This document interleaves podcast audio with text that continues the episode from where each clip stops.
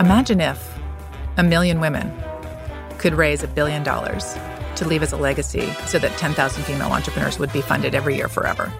And if the person goes, that sounds amazing, then I'm like, great, join us. Investment funds for women entrepreneurs are not exactly commonplace in the world of finance, but Vicki Saunders has been on a one woman crusade to change just that. A successful entrepreneur, mentor, author, and public speaker, Vicki Saunders is a Canadian powerhouse championing the term radical generosity, allowing people to share capital and help other like minded women turn a light bulb moment into a successful company. Asking businesswomen to turn over a lump sum of money with no return seems like a difficult idea, possibly a tall order to ask, but Vicki has done just that and built up a network spanning numerous countries and sectors with ambitious plans to raise $1 billion of funding for 1 million women by 2026 and wants to hit that target even earlier. So we're here to help. Today, I want to ask the questions you're all thinking, which are how you've done it and why, more importantly. So, Vicki, welcome to a cold but crisp London. How are you doing today? I'm wonderful. Thanks for having me. Let us start with some icebreakers, Vicki. So, snow or sun? Sun. Drawing or reading? Why choose? Oh, okay. Because you're told to. I like both. Uh, book you're currently reading? Uh, winners take all. By Anand, unpronounceable last name. Good. Okay, we'll let that one up. Uh, that'll be in the show notes. Sports massage or Swedish massage? Swedish. And coffee or kombucha? Coffee. Oh, okay, but kombucha's your favourite snack drink. Yes. well, okay, you know. but you've got one one more over the favourite. Yeah. Uh, newspaper, digital or old-fashioned papers? Digital all the way. Justin Trudeau or Justin Timberlake? Trudeau. okay, you know you do meet some Canadians who definitely say anything but Yeah, Trudeau, which is yeah. amazing. Kindle or paperback? Kindle. And finally, your favourite motto or quote? Everything's broken. What a great time to be alive. Nice. Who said that? I did. Oh, good. Well, okay. Quote it. we'll, we'll put that one in the show notes too, so you can tweet it out. Right. So that's the important questions done. So let's talk first about SheEO.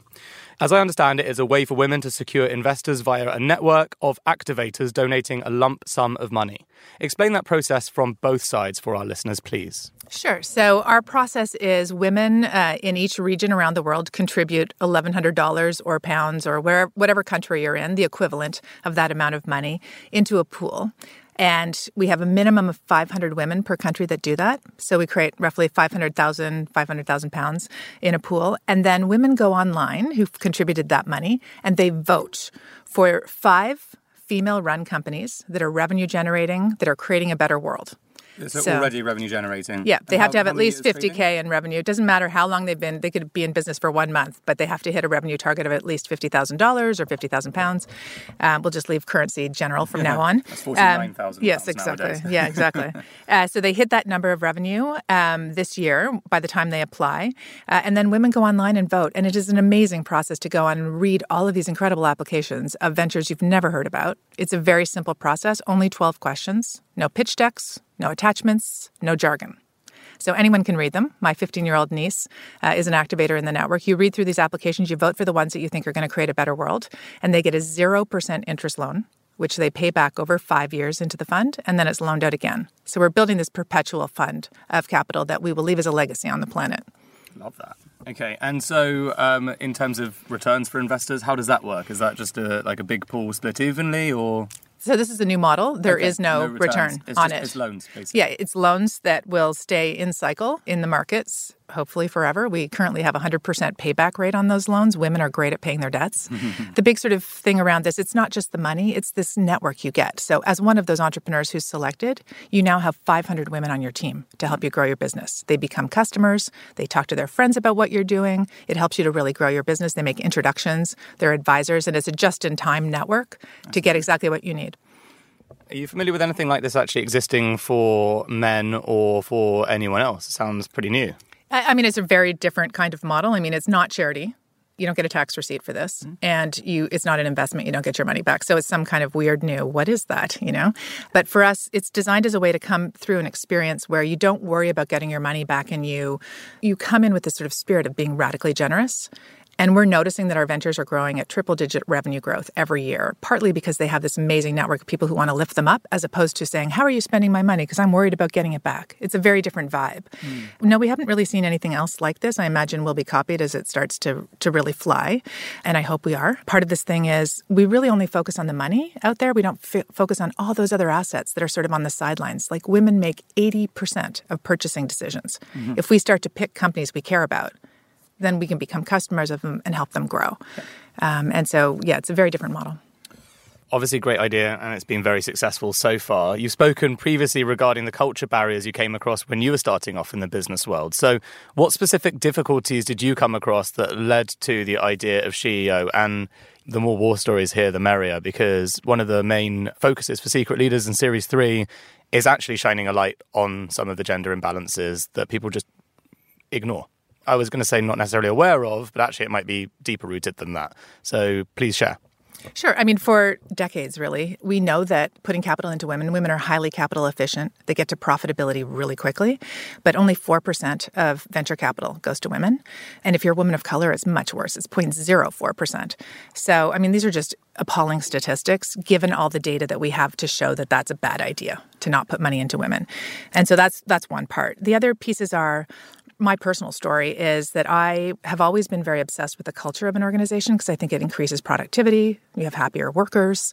You can't make someone work hard, right? They have to want to work hard. And so, what kind of environment do you create uh, for that to happen? And not just hard, but smart and whatever. I always focused on culture, and I had a company that um, we had a coach per seven employees in the company. I mean, it was just like this amazing environment and where people were just really thriving. People came to us and said, what is this? you know, it's like another way of working. And we had great results because of it. And so people came along. And then a group of former bankers came to us and said, We want to merge with you and take you public. This is one of my companies in Canada. And as we got through the negotiation, we were going point by point, And everything I pointed out, they said, Oh, that's intangible, doesn't fit on the balance sheet oh, that's intangible too. And I'm like, yeah, but these are the special sauce pieces that make us what we are. Um, and by the time I'd finished the negotiation, they were so frustrated with me and I was so frustrated with them. You know, I bring my emotion to the table. So, hey, maybe I cried a couple of times and they lost it. They're like, what is this woman?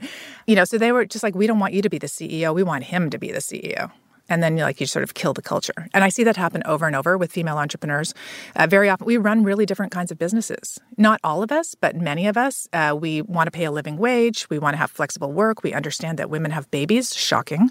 And so we have great maternity policies and paternity policies. And you know, we just really pay attention to the individual. And in our current uh, business models and approaches, we try and like design all that out right? Just focus on the bottom line. Don't worry about the people. We call them human resources. Like, mm-hmm. what is that? You know? So I just think there's a really different way to run businesses. And we haven't really seen that. For human resources. Yeah. People. Hello. How about people? Anyway, I, I think there are lots of different. We've created a, a work environment which is sort of on 24 7, go big or go home. You know, and so 90% of your economy, 98% of my economy in Canada is small and medium sized businesses that are starved of capital because everyone's trying to chase a unicorn which are these new billion dollar companies that are popping up quickly that are about you know erasing jobs focusing only on the bottom line not thinking about environmental impact et cetera. So i'm looking for funding new models and new mindsets and new solutions that create a better world. That's the only thing that we focus on at SheEO and is it sort of is people first part of that process? As in do you rule out companies that are highly efficient but really conscious of the environment elsewhere, or is you know is it a clear marker that you have to be people first as one of your different strands? No, I mean we we leave it to you to say on your own terms, define to us how you're creating a better world. Share that, however that is, and then women vote if they think that's interesting. Yep. You know, for our own organization, we only have eight people on our team. We've built uh, very, very highly efficient tech systems to scale. We were built to scale from the beginning, and we're in four countries with eight people. Mm. We're again highly capital efficient. I would never go raise fifty million bucks and then you know try and figure it out. Like we are bootstrapping this, um, and that's one of the things that we notice that a lot of female entrepreneurs do as well. So it's a great investment. And are you familiar with B Corp? I am. And do you do you look for that kind of level of uh, certification from some of the companies that you work with?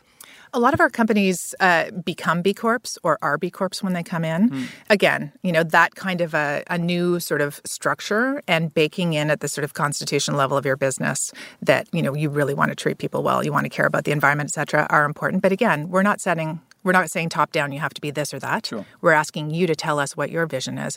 We're really looking for new ways of doing things, and we don't know the answer. Mm. And I guess from a, a, culture point of view, like you mentioned, you know, there might be some really fascinating um, cultural suggestions coming out of new models that you might never even have considered in the first place as well. So I think just listening to you for the start of the interview, culture being the central point to your personal journey and what you're fascinated in, there's so much in the workforce changing so fast and so rapidly. It must be quite an interesting journey for you to get to look at how different organizations run their cultures and what just things like Slack and how that, that can change a distributed workforce and how a team of eight can probably quite efficiently manage a global organization uh, using new systems. So, how, how do you think about those sorts of culture changes happening in front of you? Oh, I'm so excited by anything that I'm. First of all, I'm a tech adopter, early adopter of tech. I love it. Uh, I studied computer science in university way back in the day. I'm really interested in how you can use technology for efficiency and scale. And yeah, we use Slack, we use Mailchimp, we use Zapier, which is like my favorite tech of the moment, yeah, which integrates amazing, all these things together. She's like a wicked company. Mm. And so we're always looking for ways to make things more efficient. And, you know, this old model of like build a gigantic organization with all this hierarchy, which is so painful and like sucks the life out of people, to move to a more distributed global network where everybody's working on what they're amazing at. We have eight people on our team, but we have 5,000 women who are activators around the world who are all contributing in an mm. online community. And we're building systems for them to be able to self organize. Like that kind of an organization can just deliver so much more. Like the amount of impact that we've had is huge compared to our tiny little team, but our team isn't really eight, it's really 5,000. And eight. Yeah, and eight. Yeah. So, yeah, so there you go. So part of it is just how do you how do you leverage these systems to give people the tools they need? And and all of this really came from a place of I was in Prague right after the wall fell down, um, and it changed my life completely. Like every person was dreaming about what they were going to do now that they were free now that I'm free, I'm going to do this, I'm going to do that. I'm like, oh my God, I'm free too. What am I going to do? And I realized that the way that I led in Prague and the way that I thought about what I was going to do was very different than the way that I thought in Canada when it was like much more conservative culture in the 90s.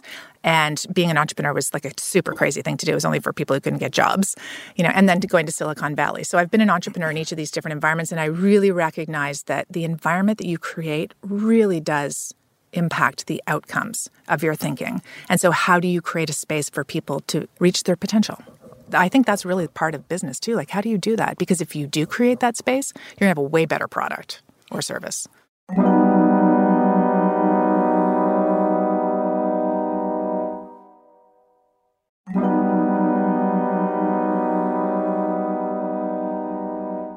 If you're trying to grow your startup and you're dealing with companies outside of the UK, you're probably going to need ISO 27001 at some point.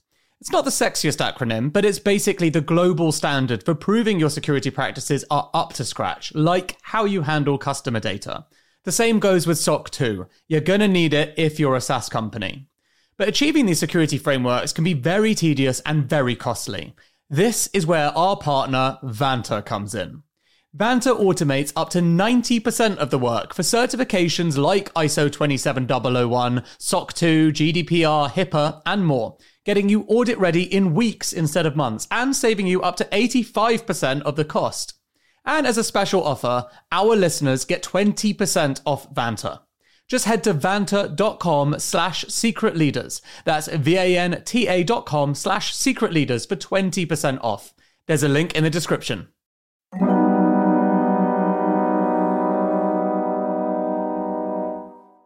Look, you know I'm fascinated by AI. But until the machines take over, there's only one thing that's going to determine your company's fortunes people. This isn't some kind of hollow point to make me look good. If you speak privately to any successful entrepreneur, they'll confirm it's true. So, if you're a leader of a growing business, then you should check out Personio.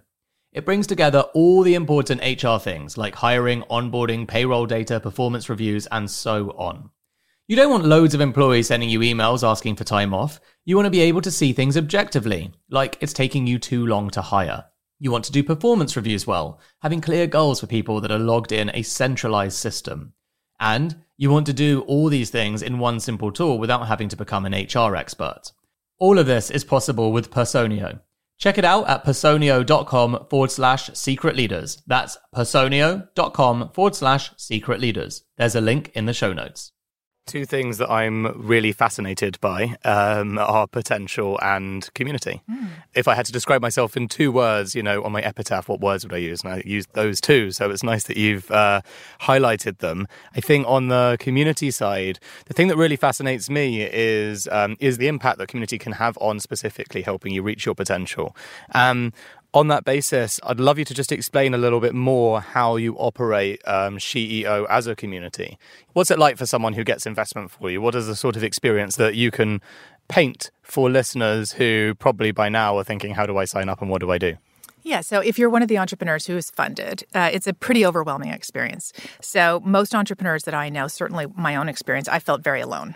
And most of us are encultured not to ask for help like, oh, she's probably too busy, or I probably should know how to do this, so I'll just keep it to myself. And therefore, we stay small. And so, this concept of like, how do you encourage people to ask for help uh, is part of our thing, which is why we call this a network of radically generous women. If you knew you were surrounded by radically generous women, how would you act differently? Or men, right? And so that already sort of sets you up. But when 500 women go and vote for you, it changes the way you think about what you're doing. Like, what? Mm. Wow, people really think I'm doing great stuff. That's is this huge validation that makes you stand a little taller. Uh, and then you stand in front of a room when we announce uh, the ventures, and they're you're on stage, and the activators, the people who wrote the checks, are on the floor looking up at you and clapping. The exact opposite of these shows, Dragon's Den and Shark Tank and everything else. Our entrepreneurs are on stage because we're honored to help them with the impact that they're creating.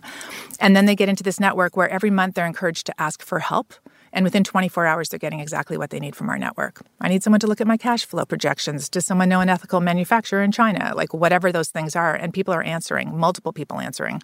Uh, so you really start to feel like, wow, I literally have anything I need to create what's happening here. So there's that kind of a vibe. And then for the activators who contribute capital, what uh, was a bit of a surprise to me from the original design of this is they all started to help each other they're like, hey, you know, can we ask for help? And I'm like, of course, go ahead. And so now we're becoming each other's customers and supporters and advisors. Uh, it's becoming this very rich network of radically generous women helping each other do whatever they're here to do. Bit of a bold statement here coming up, um, but uh, it's often been said one of the problems in um, sort of female entrepreneurship, and um, as someone with a lot of female entrepreneur friends, they often comment this is the opposite scenario, which is actually women women not helping women. Have you heard that before, and what is your point of view on that sort of statement? Yeah, you know who started that rumor. Well, no, I, I know, hear it often. No, sadly. no, no. I'm just saying yeah. this is a narrative okay. that we have in society hmm. that keeps women from helping each other you know, certain my generation came from a, a place of scarcity more than abundance, mm. where there was only two roles at the top, and so you had sharp elbows and you pushed away.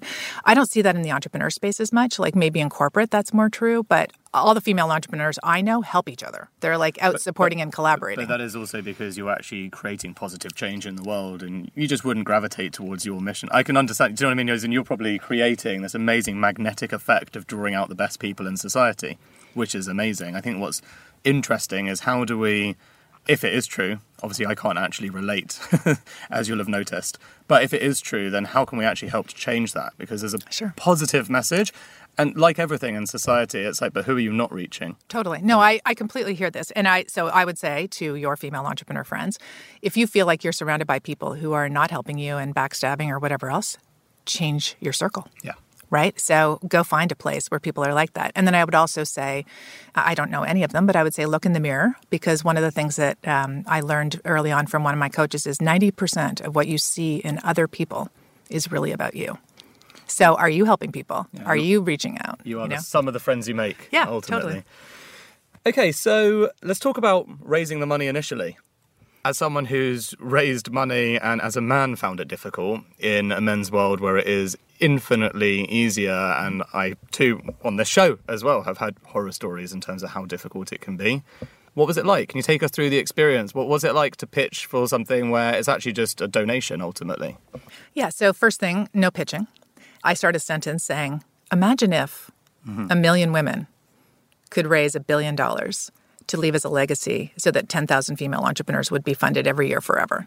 And if the person goes, that sounds amazing, Uh, then I'm like, great, join us. And if they ask 25 questions, I'm like, you know, why don't you join us in five years when this is working? So part of the thing like that we've noticed, there's almost an energy in this idea. It's like, oh my God, I'd love to be part of something like that. Uh, if you're drawn towards it, please come. You know, if you're running with your arms open, going, how do I do this? And if you're very skeptical and you want to like listen to every single, why do you do that? And 500 women are deciding instead of experts. What? A zero percent interest loan? Why would you do that? How are you going to keep your fund going? You trust the entrepreneurs to like divide up the money themselves. All the we do many different things, and if you're if you're trying to fit this into your existing mindset box of the way the world works, we make you crazy. Mm. Uh, and if you're like, I am so ready to experiment with something new, come on board. Is it the same amount of money that everyone gets? No, so that's a another thing that we do. So everybody contributes eleven hundred dollars or pounds. Uh, um, yeah, I want to draw down into all of this so that yeah. we get a clear picture. So sure. eleven hundred yeah. is, is like a hundred uh, admin fee essentially yes. to pay for. Hundred dollars yeah, of sustainability fee. Yep. Thousand goes into the fund, stays in the fund. And that's for people essentially managing the network, the yep. salaries, etc. Yeah, yep. yeah, that's just to cover sense. us. Um, and it doesn't cover our costs right now, but we're bootstrapping through sponsorship, etc. Uh, and then the entrepreneurs, when they're selected, come together for a weekend retreat. They meet each other for the first time. They get to know their coaches because they have coaches through the whole program that help them every couple of weeks. And uh, then we teach them their negotiating styles. So you're going to be assertive, she's conciliatory, this person's going to be avoiding. And we give them tools to figure this out because it's important to do this. On the final day, they divide up the money themselves. We say, over to you to divide up the money. And there's two rules. You cannot give it all to one. No more winner takes all because it's trashed the planet. And number two, you can't divide it up evenly because that's what most women that I know would do. And it's it's sort of like, oh, I love you, you're amazing. Everyone take hundred thousand dollars, go home smiling. Uh, but the issue is, not everyone needs the same amount of money. And we ask, what is the highest and best use of this capital? 500 women have contributed $1,000 each, not knowing who those ventures are, trusting this process. What is the best use of this money? And so they negotiate. And it's a fascinating process. It takes anywhere from three to eight hours. Uh, and they go line by line through each other's budgets and what they're uh, requesting. And what generally happens is, of course, you know, the first time they go around, there's not enough money because everyone's coming in with a specific number that's higher than whatever. But they start to go, well, you know, you need $10,000 for that marketing. You don't need that. I've got a person who's really great at that and they can help with that. And they start to share and to make the money go farther. So everyone always gets money uh, and it's not even. And it's a, just a fascinating process. And one of the reasons we do this is they really own as a collective that people are getting the right amount and that people can pay back because we want 100% payback. And how much? I guess that's obviously a big draw as well, right? Is in if you were taking a hundred thousand, you've got to get a hundred thousand back ideally, which is much more challenging, and so also in its own way off-putting. Uh, how many people in those retreats to make those decisions collectively, and how much is the pot that they have to decide, or is that always different as well? So we always pick a hundred to one ratio. So if there's five hundred thousand dollars raised, five companies selected. And uh, because it's a perpetual fund and because there's 20 equal payments that they pay back over the five years, every year $100,000 is paid back. So we loan that out again. So in the first year, there's five companies, the second year, six, seven, eight, nine. Um, and so that money just keeps cycling as opposed to sitting in account. How long did it take you to raise the first 500,000? Yeah, that was kind of painful. Uh, we launched on, uh, I think, the third week of July in 2015, um, and it took us until the end of November in Canada, 75 events uh, to get 500 women to sign up. That was um, challenging, partly because I tried to explain every single detail of this, and if there was one thing you didn't like, you're like, nope, don't like it. It doesn't sound. Uh, well, actually, no. You just described yourself in a nutshell. That doesn't sound. I thought you were going to say we started in 2015, and last month we finally got our target. But no, so five months. Yeah, it took about five months to get started. now our cycles are about six weeks long uh, when we go into a country, sometimes a little bit longer. It's still a mindset shift to walk into our community. It, it's it is a different thing, but I don't have to say imagine at the beginning of any sentence anymore. I'm like, we have 32 companies, we have 100% payback rate. They're growing at triple digit revenue. They're hiring almost three people on average per year, full time jobs. They're exporting, right? Like there's a lot of really positive impact happening, and so you can look at the results and decide if you want to be part of it. How long has it taken you to launch your second country? So you started in Canada, I presume, and then what's been your journey since then?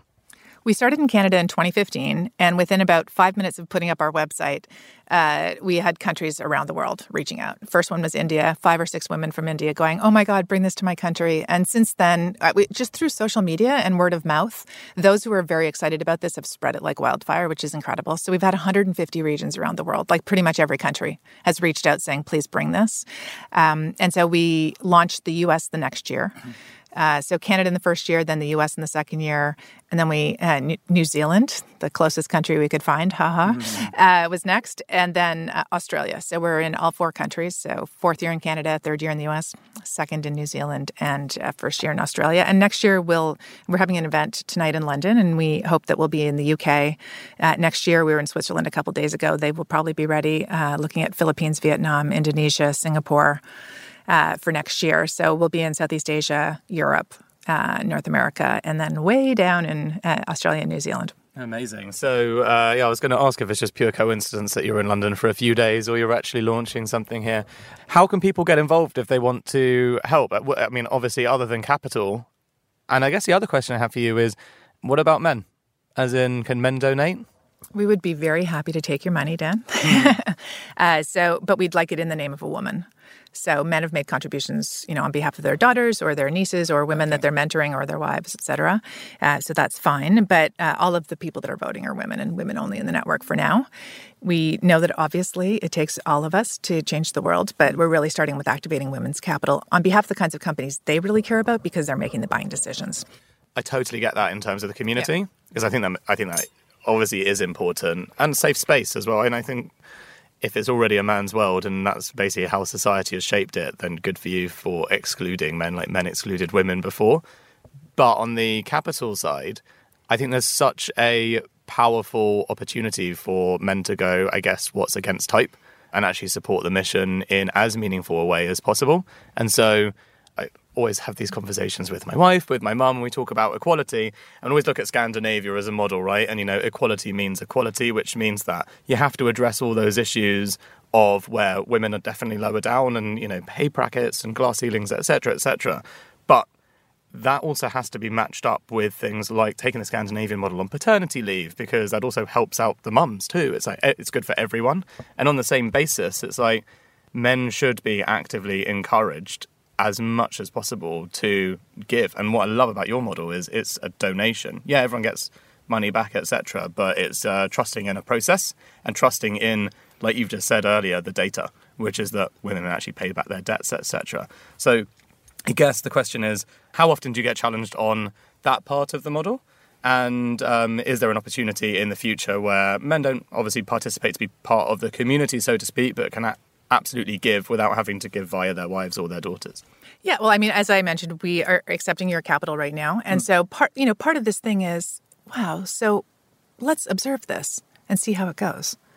Why do you have to have a vote as part of this? Mm. You know, like be part of it this way and amplify the stories and share them on and become customers of these companies, right? There's lots of other ways to participate mm. uh, as part of this. Um, we really creating a really safe space for women to come together and share how they're feeling and talk uh, and pick the kinds of companies we care about is important. And our we really want to build the muscle of people to understand that every time you spend a dollar, you're creating the economy. Mm. Like we are the economy. It's not some other thing out there, right? So there are 10 corporations globally who sell 85% of the products and services that we buy. And most of those corporations do not care about the planet. It's not built into their models uh, and are really trying to cut costs and maximize profits. And that kind of a structure has really pillaged the planet from my perspective, and we really need new approaches. And so uh, we're really just trying to to lift up and magnetically bring towards us uh, these incredible new ideas that you may have that are just starting small uh, so that we can help them to grow. And it's an experiment mm. in a new way, and we'll see where it goes. But we're following the energy of our network, and so far our network is pretty pumped by the way that we're doing things. And internationally, so if I did want to donate um, in my British pounds, would I be waiting for you to launch in Britain and then do it within Britain? Is that generally the model you encourage? Yeah, I mean that's the way it is right now. But everyone's hacking our model every time I turn mm-hmm. around. So you know, we have a, this amazing country lead, Theresa Gattung in um, uh, New Zealand, who said, you know, I love living in New Zealand, but I want to have global impact, so I'm going to be an activator in every country. So she's living in Auckland, but she is a contributor in Canada and the US and now in Australia. Mm. So that's a kind of cool thing too. You can just pay in different currencies. You go to our website and contribute. So you can jump right in right now and then vote in those countries and read through the applications, or you can wait till it comes to your country. It's really up to you. To the activators, how many activators in each country, sorry? Minimum 500 minimum 500 activators yeah. okay understood and everyone's obviously working for free on that basis and is everyone centralized for you then in your team of eight? In our team of eight, we're based in Toronto yeah, at the moment, okay. but we're going to start hiring people in different places uh, and you know building out the distributed network of talent. Canada is on like a, a home run with positive uh, impact on the world right now, aren't they? It's amazing. Everything good in the world seems to be coming out of Canada, which is nice. It's a um, good time to be Canadian. I'll it say. is a good time to be Canadian. Exactly.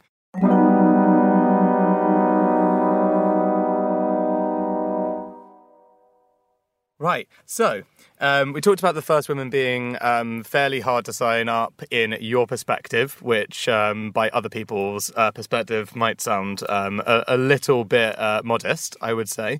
But how many of the original investors are now activators themselves, or does everyone become an activator full stop? Yeah, so our ventures that get capital from us, the entrepreneurs who receive the loans, mm. yeah, more than 90% of them become activators within the first year. They're so blown away by the impact of this. And so one of our uh, ventures, Abeego, A B E E G O dot com, this amazing breathable food wrap. She's like, I am going to be an activator for life. Like this is going to be in my budget forever because I can see the impact of what it does.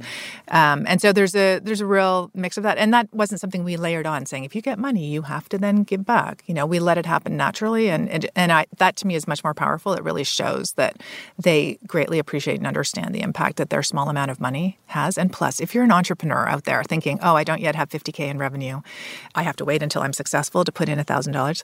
This is literally the cheapest business development you will ever do. Mm-hmm. If you become an activator, you get access to this whole network anyway yeah. to build your business. And it's we're starting to see people come into the network and contribute and then start to build their business and then apply later. So it's kind of fun to see all the different ways that it's emerging and growing in the new scenarios. Can you tell us about your book and uh, why should our listeners listen to it ultimately?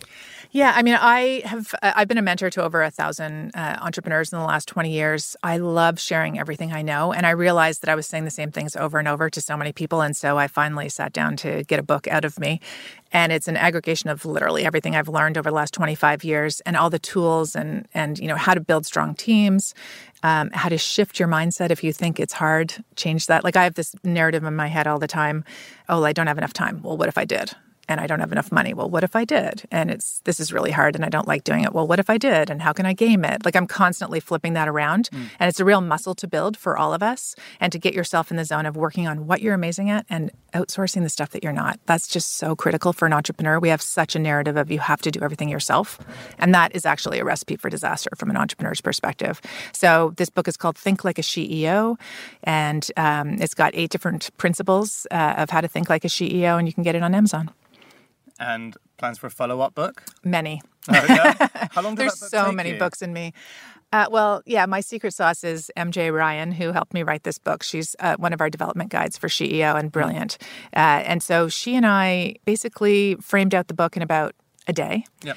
And then she interviewed me for all the different pieces. And then we transcribed everything and she edited it. So it was particularly effortless. Yeah, so, so another way of doing it than sitting down and cranking. I mean, I hear that all the time though from people with awesome books. Is like when I, when you ask them, it's like, look, I mean, let's be practical. I'm not an actual writer. I'm an entrepreneur, and I work with a ghostwriter, and they turn out this brilliant thing.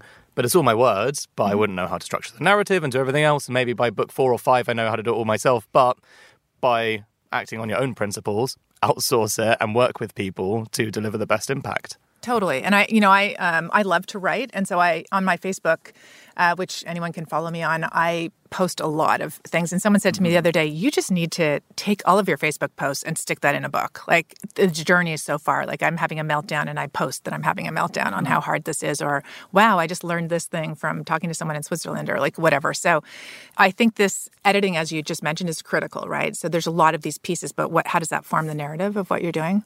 Yeah, so the next thing will definitely be around how do we shift our mindset to create a better world? Like I, my biggest concern on the planet right now is that we try to level level the playing field instead of creating a new field. I think if we just create a female version of the existing male model we have out there, we're going to push ourselves to extinction so much quicker as a species. Like just creating a woman's fund and a woman's this and a woman's that. I mean, the model that we have has pillaged the earth. Now we're going to double down with women too. So we have to rethink what we're doing. Uh, and this idea of winner takes all. Right now, five people have the same wealth as half the planet. Yeah. Where do you go from there? Yeah. I mean, really. Yeah. So the big game now is how do you redistribute capital to have greater social impact and create stronger communities that includes people and looks after well-being as opposed to just growth and greed. Talk to us a little bit about um, how you've kept your sanity on a journey. You've taken a public comp- uh, a company public. You haven't taken a public company. Um, that would be stealing. but you've taken a company public. You've started this global movement. You're doing an event every single day. You don't actually look like you know. I, you came into this room. Couldn't be more relaxed. I was sweating like a beast and looking very frazzled, and I've got half the things to do than you do. How do you manage your well, you mentioned Zen, but how do you manage your uh, patience, balance, mental well-being? Yeah, I think it's part of the thing is I turned 50. That made a big difference. I stopped caring what everyone else thought. And they say never ask a woman Yeah, her no, 54, age, but 54, 54, yes, but you look, look 34. Oh, you're so kind. Um, Don't say that to all the women, obviously. Part of the thing is really, you know, we waste, or I'll just speak for myself. Like I just wasted so much time worrying about other people and was I doing it right and do I fit in and whatever. And I was just like the opportunity to just really. I now have built up my confidence. It took me a long time to really do that because I have, for my whole life, thought so differently than most people around me. You know, like I thought, oh, is there, am I wrong maybe? You know, like I spent a lot of time worrying about that. And now I feel very clear about what I'm doing. And hey, if you're not resonating with this idea, no problem. I'm not going to try and convince you. I don't need to have more friends. Thank you. I'm good. Uh, and so it's really just I keep walking and presenting and sharing this vision. And those who want to join, great. And those who don't, I don't stress about it. But I do listen to you know feedback from people around what we can change. And the real challenge is just to hold the energy for. In our network, we have 11 year olds whose parents have sponsored them Right. or saved money uh, to be part of this, and 94 year olds, like literally that whole spectrum. We have CFOs of huge banks uh, who have the same power in our network as an 11 year old who's voting. And holding the space for that is really where I put my energy so that we all have something to give. We're all at different ages and stages. No matter who you are, you have something to contribute. And to create a space for that is that's very different. A lot of people are like, oh, I couldn't be part of this because she's part of it and she's so successful. Whoa, like what could I give if she's there? And all those things that are in your head. It's just understanding those voices in your head. If they're not being kind, they are not for you. I practice a lot of just shedding the things that aren't getting me to a better place. Have you experienced in your network um, anyone that's really suffered from any uh, severe mental breakdowns from the pressures put on them um, around them? And you know, what is your, I guess, helpful advice or experience share to help other people that might be feeling that way? Because it's obviously so common and going through a crisis at the moment, and someone who wants to reimagine a model um, is such an important part of the conversation. Yeah, I mean, I think we are so much more resilient than we think we are. You know, I'm not going to comment on people that have um, severe mental illness issues that need to be medicated or whatever things. I don't know anything about that space. But I do know that it's really hard to step out of your comfort zone and try and create something new. It's easy to stay small and quiet and just uh, plug into the system. But I am so deeply thankful for all of the women that I'm surrounded by who have these ideas and step into them. Like it's just tough to do this. And the only thing that has saved me, and I've had many, many meltdowns. I had one at the end of last year. I was like, I just don't know if I can keep doing this. It was so hard. It was hard to find the capital to support our organization. I just kept every day, I'm on speed dial for all of our entrepreneurs who are having a meltdown as well. And so mm-hmm. it's like, oh my God, this just happened. And, you know, sometimes I just get infuriated with how challenging it is. I don't understand why it is so hard. But the only thing that really saved me is calling somebody and going, oh my God, I'm having a meltdown.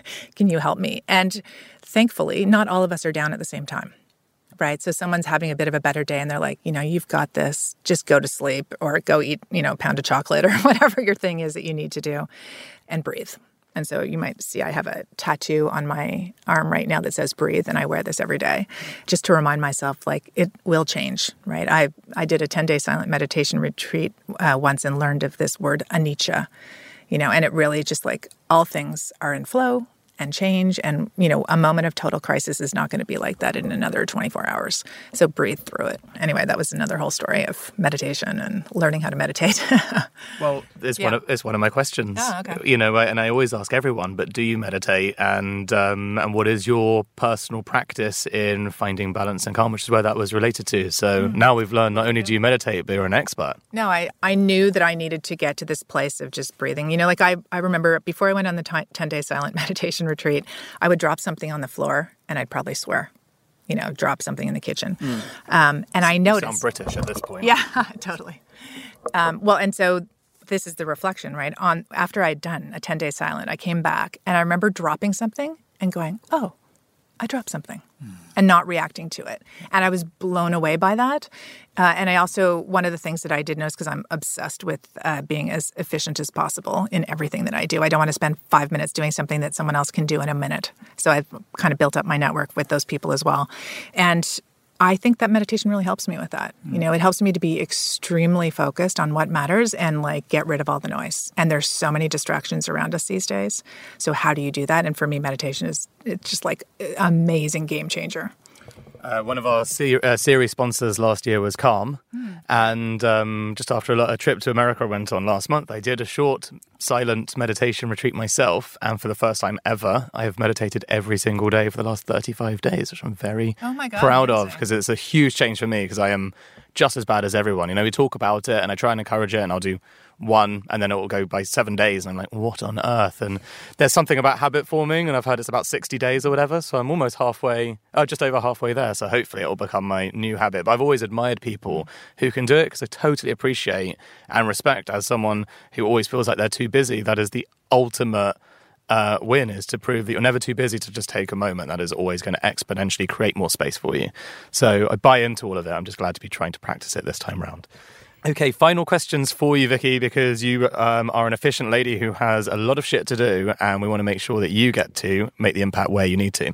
So, if I may ask, just on behalf of our listeners, they understand how you get yourself out of this, what has been the toughest challenge of your life, professionally speaking, and how did you overcome it? And what, you know, how do you look back on that time now, and how did it shape your future?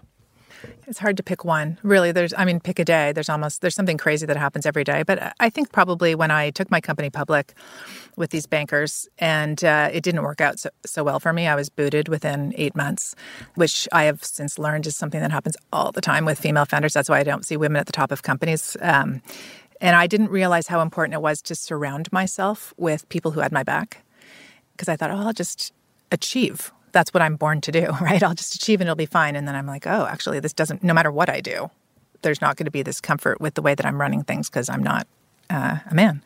And so I, and I didn't ask for help when I was younger as well. So this is part of the thing I've really learned is like make sure I'm surrounded by people who have my back. Make sure I'm surrounded by people who lift me up, not who just don't tell me the truth. You need to have people telling you the truth. But this concept of like being surrounded by people who have you and who take care of you and point out things when you're not there, that's so, so, so important. I think it's part of this human experience of the social nature of things. And if you have people around you who are bringing you down, get rid of them. And I know it's like a harsh thing to say, but if you really want to create change in a safe space and a mental, um, healthy mental space for yourself, you have to get rid of people. Like I have enough voices in my head; I don't need any more. Thank you very much that are negative. So that to me is is really the big thing. I completely agree. Listen, I've heard you use the formulation before: uh, energy input equals impact you're having. Can you explain that train of thought to us? Yeah, I mean, I, have trained everyone in my team to think about this all the time. How much men- energy are you putting into something versus the impact it's having? You know, and if it's like if you're if you're just constantly working on something that's not getting you to where you need to go, stop, rethink, uh, step back from it. And so, I think about this all the time. If we in our network, for example, women said, you know, is there an event every single month that you're organizing? And I'm like, well, we could actually hire a person in every single country to do that, or do you think maybe you could self organize things? Like, do you really need us to become an events company? Because all of a sudden we're going to have 600 people in our team and this massive admin nut. So, like, let's get rid of that. And, like, oh, okay. So, where do you like the impact that we're going to get out of having monthly meetings for us personally is not what we need to do. But if you want to do it, go self organize. And so it's paying attention to that all the time because, uh, you know, the structures and systems and power that we have in place is not a mistake. It is well designed and it's creating the results that we need. And if you want different results, you have to reshift the power structures and the systems that we have. And so don't just go create what everyone else is doing. You have to rethink like where do you want to put your energy and where's it going to have the biggest impact? So every day I ask that question of myself. Okay, if you could offer one piece of advice to someone starting out now, other than go pitch SheEO, uh, what would it be? again, I, I think I've said it many times, but really uh, go find a network to plug into that has a whole bunch of resources that you don't. And so become an activator SheEO, uh, go join a local uh, organization that fits with your vibe, not that's trying to change you, that's not that's trying to fix you. That would be one. And then I guess I'll leave with one other different piece, which I just love this piece of advice, which is uh, came from a mentor many, many years ago. If you want money, ask for advice. And if you want advice, ask for money. Amazing. What better way to end an interview? Thank you so much for your time, Vicki. My pleasure. Next week on Secret Leaders. I think the biggest thing is to be mission obsessed and not product obsessed. Always like be willing to reinvent what you're doing. If you don't know your why, you're not going to know what the what and the how is. You need to be able to pivot and iterate as the world changes to continue to accomplish your why. That was Payal Kadakia, the founder and chair of ClassPass, which is the world's largest fitness studio and class booking platform who are growing exponentially right now with a business worth over $500 million and 60 million classes booked to date. She is a founder worthy of ending a series on. So, next week's series finale, the wonderful Payal of ClassPass. You're not going to want to miss this one, so tune in or you'll miss out.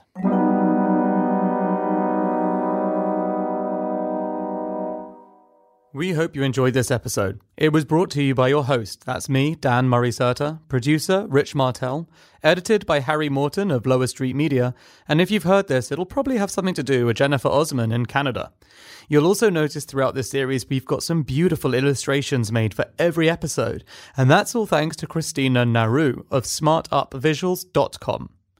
You can check out show notes, transcripts, and our upcoming Secret Leaders live events on secretleaders.com. If you haven't yet, hit subscribe on whatever media player you use. Just follow us at Secret Leaders on Instagram or at Secret Leaders One on Twitter and tell just one friend about how frickin' awesome this episode is. If you want to go the extra mile, I'm at Dan Murray Serter on Instagram, Twitter, and LinkedIn, and we'd love to see you take some screenshots of the episode you're listening to and share it across your social media. It'll bring a tear to our eye and joy to our hearts. See you next week. Tune in, or you'll miss out.